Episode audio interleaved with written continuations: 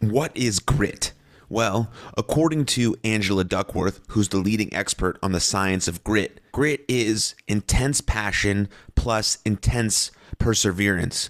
One without the other, and we won't be gritty.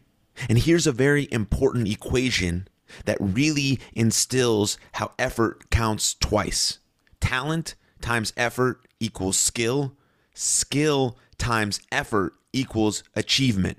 Effort always counts twice. So here's to showing up every single day and putting in the work and putting in the effort to become the best version of ourselves in greatest service of the world.